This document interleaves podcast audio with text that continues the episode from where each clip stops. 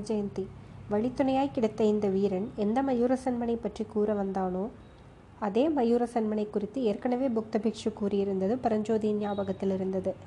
ஆனால் அவர் கூறிய வரலாறு இவ்வளவு ரசமாக இல்லை. அந்த வரலாற்றை அவர் கூறியதன் நோக்கமும் பரஞ்சோதிக்கு பிடிக்கவில்லை. அந்த மயூரசன்மனை போல் ஒருவேளை நீயும் ஆனாலும் ஆகலாம் என்று புக்த பிக்ஷு கூறியது பரஞ்சோதியின் உள்ளத்தில் அருவறுப்பைத்தான் உண்டு பண்ணிற்று. ஏன்? மயூரசன்மன் பேரிலேயே அவனுக்கு அருவருப்பு உண்டாக அது காரணமாக இருந்தது. ஆனால் இப்போது மயூரசன்மன் செய்த வீர போரையும் உடம்பில் முப்பத்தாறு காயங்களுடன் அவன் பல்லவ மன்னனின் முன்பு கொண்டு வந்து நிறுத்தப்பட்டதையும் அறிந்ததும் அவன் மீது பரஞ்சோதியிடம் மரியாதை பன்மடங்கு உணர்ந்தது அப்பேற்பட்ட வீரன் பல்லவ மன்னனுக்கு சரணாகதி அடைய மறுத்துதான் இருப்பான் அரசனுக்கு எதிராக கலகம் செய்பவர்களை பூமியில் புதைத்து யானையின் காலால் இடர செய்வதுதானே வழக்கம். பல்லவராஜாவும் அப்படி செய்து விட்டாராக்கும் என்று பரஞ்சோதி மனக்கசப்புடன் கூறினான். இல்லை தம்பி இல்லை. சாதாரணமாக அங்க வங்க கலிங்க காஷ்மீரக காஷ்மீர காம்போஜ தேசங்களின் ராஜாக்களாயிருந்தால் அப்படித்தான் செய்திருப்பார்கள். ஆனால் காஞ்சி பல்லவ மன்னனின் காரியங்கள் ஒரு தனிப்போக்காக இருக்கும். பல்லவ மன்னர் என்ன செய்தார்? மயூரசன்மனை மன்னித்ததோடு அவனுடைய வீரத்தை மெச்சி அவன் ஸ்தாபித்த ராஜ்யத்தை அவனுக்கே திருப்பி கொடுத்து விட்டார் அவரே நேரில் சென்று மயூரசன்மனுக்கு முடிசூட்டிவிட்டு வந்தார். அப்படியா? என்று பரஞ்சோதி தன் உண்மையான வியப்பை தெரி தெரிவித்துவிட்டு அதை குறித்து மயூரசன்மன் நன்றி பாராட்டினானா? என்று கேட்டான். மயூரசன்மன் மட்டுமல்லை அவன் ஸ்தாபித்த கதம்ப வம்சத்தில் பிறந்தவர்கள் எல்லோரும் சென்ற இருநூறு வருஷத்திற்கு மேலாக பல்லவர்களுக்கு கப்பம் செலுத்தி கொண்டு நன்றியுடன் இருந்து வந்தார்கள். கிருஷ்ணை துங்கபத்திரை நதிக்கரை ஓரமாய் அவர்களுடைய ராஜ்யமும் பெருகி வந்தது.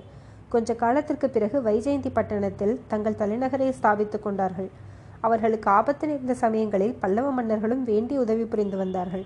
இருபது வருஷத்திற்கு முந்தி புலிகேசியின் சிறப் சிற்றப்பன் மங்களேசன் கதம்ப ராஜ்யத்தின் மீது படையெடுத்து செய்து தெரியுமோ இல்லையோ? தெரியாதே அது என்ன விஷயம்? என்று பரஞ்சோதி ஆவலுடன் கேட்டான். ஆமாம் நீ சிறுப்பிள்ளை உனக்கு அது எப்படி தெரிந்திருக்கும்? இப்போது ராட்சச விஷ்ணு ஸ்வரூபம் கொண்டு பல்லவ சாம்ராஜ்யத்தின் மீது படையெடுத்து வருகிறானே. இந்த புலிகேசியும் இவனுடைய தம்பிமார்களும் சிறு பிள்ளைகளாக இருந்தபோது இவர்களுடைய சிற்றப்பன் மங்களேசன் என்பவன் வாதாபி ராஜ்யத்தை ஆண்டு வந்தான். அவனுக்கு திடீரென்று அயல் நாடுகளை கைப்பற்றி பெரிய சக்கரவர்த்தி ஆக வேண்டும் என்ற ஆசை உண்டாயிற்று. துங்கபத்திரையை கடந்து கதம்ப ராஜ்யத்திற்குள் பிரவேசித்தான். வைஜெயந்தி நகரம் வரையில் வந்து அந்த நகரத்தை முற்றுகை போட்டுவிட்டான். அப்போது வடக்கு மண்டலத்து பல்லவ சைன்யம்தான் கதம்ப ராஜாவின் ஒத்தாசைக்கு சென்றது. வைஜெயந்தி பட்டணத்திற்கு அண்மையில் பெரிய யுத்தம் நடந்தது. யுத்தத்தின் முடிவு என்னாயிற்று? கேட்பானேன். வீர பல்லவ சைன்யம்தான் ஜெயித்தது. சலுக்கர்கள் தோற்று பின்வாங்கி ஓடினார்கள். ஆஹா அப்போது மட்டும் அந்த சலுக்கர் படையை பல்லவ சைன்யமும் பின்தொடர்ந்து போய் அடியோடு நிர்மூலம் செய்திருந்தால் இப்போது இந்த யுத்தமே வந்திருக்காது என்றான் அவ்வீரன். அந்த பழைய வரலாறுகளை எல்லாம் அறிந்து கொள்வதில் பரஞ்சோதிக்கு ரொம்பவும் சுவாரஸ்யமாயிருந்தது. யுத்தங்களை பற்றியும் அவை நடந்த முறைகளை பற்றியும் வெற்றி தோல்விகளை பற்றியும் தெரிந்து கொள்ள அவனுக்கு மிகவும் ஆவலாயிருந்தது.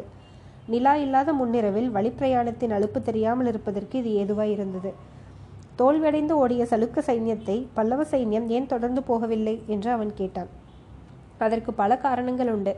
முக்கியமான காரணம் என்னவென்றால் வைஜெயந்தி பட்டணத்திற்கு அருகில் நடந்த யுத்தத்தில் பல்லவ சைன்யம் ஒரு பெரிய நஷ்டத்தை அடைந்தது. பல்லவ சேனாதிபதி அந்த போரில் உயிர் துறந்தார். பரஞ்சோதியின் நினைவு சட்டென்று வேறு பக்கம் திரும்பியது. ஐயா அந்த வீர பல்லவ சேனாதிபதியின் பெயர் என்ன? என்று அவன் கேட்டான். நீ கேள்விப்பட்டதில்லையா? சேனாதிபதி கலிப்பகைதான். இப்போதுள்ள கலிப்பகையாரின் மாமன். கேள்விப்பட்டிருக்கிறேன்.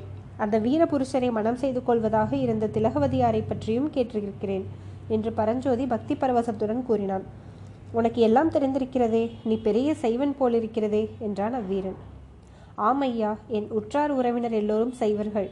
திருநாவுக்கரசு அடிகளை தரிசிப்பதற்கென்றே நான் கிளம்பி காஞ்சிக்கு வந்தேன் என்று கூறி பரஞ்சோதி சட்டென்று நிறுத்தினான். அப்படியா தம்பி நானும் செய்வந்தான் திருநாவுக்கரசரை நீ காஞ்சியில் தரிசிக்கவில்லையா? இல்லை. ஏன்? அதற்குள் இந்த வேலை வந்துவிட்டது. எந்த வேலை? பரஞ்சோதி சற்று நிதானித்து ஐயா என்னுடைய வேலை என்ன என்பது பற்றி நீங்கள் ஒன்றும் கேட்காவிட்டால் நான் பொய் சொல்ல வேண்டிய அவசியமும் ஏற்படாது என்றான். ஆஹா நீ வெகு புத்திசாலி பிள்ளை என்றான் அவ்வீரன். பிறகு சொன்னான் தம்பி உன் மாதிரியே எனக்கு ஒரு புதல்வன் இருக்கிறான். உன் வயதே தான் இருக்கும் அவனுக்கு. இந்த பிரயாயத்தில் பிரயாணத்தில் என்னோடு தானும் வர வேண்டும் என்று பிடிவாதம் பிடித்தான். நான் கூடாது என்று தடுத்துவிட்டேன். அதனால் அவனுக்கு என் பேரில் கோபம். இப்படிப்பட்ட ஒரு வீரத்தந்தையை பெற்ற அதிர்ஷ்டசாலியை குறித்து பரஞ்சோதியின் மனதில் சிறிது பொறாமை உண்டாயிற்று. அந்த தகாத எண்ணத்தை பரஞ்சோதி மறக்க முயன்றவனாய் ஐயா வைஜெயந்தி யுத்தத்தை பற்றி கூறி இடையில் நிறுத்திவிட்டீர்களே. அந்த போரில் சேனாதிபதி கலிப்பகை உயிர் துறந்ததாக சொன்னீர்கள். ஆனால் பல் பல்லவ சைன்யத்திற்கு வேறு சேனாதிபதி கிடைக்கவில்லையா? தோற்று ஓடிய சலுக்கர்களைத் தொடர்ந்து பல்லவ சைன்யம் ஏன் போகவில்லை? என்று கேட்டான். விசித்திர சித்தர் என்று பட்டப்பெயர் பெற்ற காஞ்சி சக்கரவர்த்தியை நீ பார்த்திருக்கிறாயா தம்பி? என்று பொருத்தமில்லாமல் கேட்டான் அவ்வீரன். பரஞ்சோதி மௌனம் சாதித்தான். அவனுடைய மௌனத்தை பாராட்டி அவ்வீரன் தலையை ஆட்டிவிட்டு மேலே சொல்லுகிறான் விசித்திர சித்தர் அந்த காலத்தில் மிக மிக விசித்திரமான எண்ணங்களை கொண்டிருந்தார். உலகத்தில் யுத்தம் என்பதை கூடாது பகைமையும் துவேஷமும் இருக்கக்கூடாது. எல்லா ஜனங்களும் சிற்பம் முதலிய கலைகளில் ஈடுபட்டு ஆடல் பாடல்களில் ஆனந்தமாய் காலம் கழிக்க வேண்டும் என்ற எண்ணங்கள் அவர் மனதில் குடிக்கொண்டிருந்தன நமக்கு இருக்கிற ராஜ்யம் போதும் அதிகம் எண்ணத்திற்கு என்ற வைராகியத்தையும் கொண்டிருந்தார். அப்பேற்பட்ட சமயத்தில் புலிகேசியிடமிருந்து சமாதான கோரிக்கையும் கிடைக்கவே யுத்தத்தை நிறுத்தும்படி கட்டளை போட்டுவிட்டார். புலிகேசி எப்போது அரசனானான்? சிற்றப்பன் மங்களேசன் ராஜ்யத்தில் மேலுள்ள ஆசையினால் புலிகேசியையும் அவன் தம்பிகளையும் சிறையில் போட்டிருந்தான். மங்களேசன் வைஜெயந்தியின் மேல் படையெடுத்த போது புலிகேசியும் அவன் தம்பிமார்களும் சிறையிலிருந்து தப்பி வெளியே வந்து விட்டார்கள். தோல்வியடைந்து திரும்பிய மங்களேசனை கொன்றுவிட்டு வாதாபி மன்னனை புலிகேசி சூடி முடிசூட்டி கொண்டான் உடனே காஞ்சி சக்கரவர்த்திக்கு சமாதான தூது அனுப்பினான். நாகசர்ப்பத்துடன் சமாதானம் செய்து கொண்டது போல் அந்த பாதகனுடன் மகேந்திர சக்கரவர்த்தியும் அப்போது சமாதானம் செய்து கொண்டார். அதனுடைய விபரீ விபரீத பலனை இப்போது அனுபவிக்கிறார். என்ன விபரீத பலன்? விபரீத பலன் என்னவா? புலிகேசின் சைன்யங்கள் இந்த யுத்தத்தில் வைஜெயந்தியை கைப்பற்றி கொண்டு மேலேறி வருகின்றன என்று உமக்கு தெரியாதா? இன்னொரு பயங்கரமான செய்தி கேள்விப்பட்டிருக்கிறேன். வைஜெயந்தி பட்டணத்தை கைப்பற்றிய உடனே புலிகேசி அந்த நகரில் இருந்த செல்வங்களை எல்லாம் கொள்ளையடித்து நகரையே கொளுத்தும்படியாக கட்டளையிடுகிறான் என்று தெரிகிறது. இது என்னால் நம்பவே முடியவில்லை. ஒருவேளை உண்மையாயிருந்தால்? இருந்தால்? உண்மையாயிருந்தால் காஞ்சி மகேந்திரவர்மருக்கு இதுவும் வேண்டும் தினமும் வேண்டும் என்றுதான் சொல்லுவேன். உலகத்தில் ராஜாக்களும் சக்கரவர்த்திகளும் போரிலே புலி என்றும் சண்டையிலே சிங்கம் என்றும் பட்டப்பேர் வாங்குவார்கள். காஞ்சி சக்கரவர்த்தி சித்திரக்கார புலி என்று பட்டம் பெற்றிருக்கிறார் அல்லவா அவருக்கு இதெல்லாம் வேண்டியதுதான். பரஞ்சோதி மீண்டும் மௌனத்தில் ஆழ்ந்தான். வைஜெயந்தி பட்டணம் எரிக்கப்பட்ட செய்தி அவன் மனதை கலக்கியிருந்தது.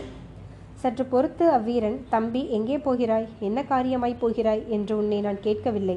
ஆனால் இன்று ராத்திரி எங்கே தங்குவதாக உத்தேசம்? என்று சொல்வதில் உனக்கு ஆட்சேபம் ஒன்றுமிராதே என்றான். அந்த மலையை தாண்டியதும் அப்பால் ஒரு மகேந்திர விடுதி இருப்பதாக சொன்னார்கள். அதில் தங்கலாம் என்று எண்ணியிருந்தேன். இருட்டுவதற்கு முன்னால் மகேந்திர விடுதிக்கு போய் சேர்ந்து விடலாம் என்று நினைத்தேன். ஆ அதோ பார் வெளிச்சத்தை. நீ சொன்ன மகேந்திர விடுதி அந்த வெளிச்சம் தெரிகிற வீடுதான். நானும் இன்றிரவு அங்கேதான் தங்கப் போகிறேன் என்றான் அவ்வீரன்.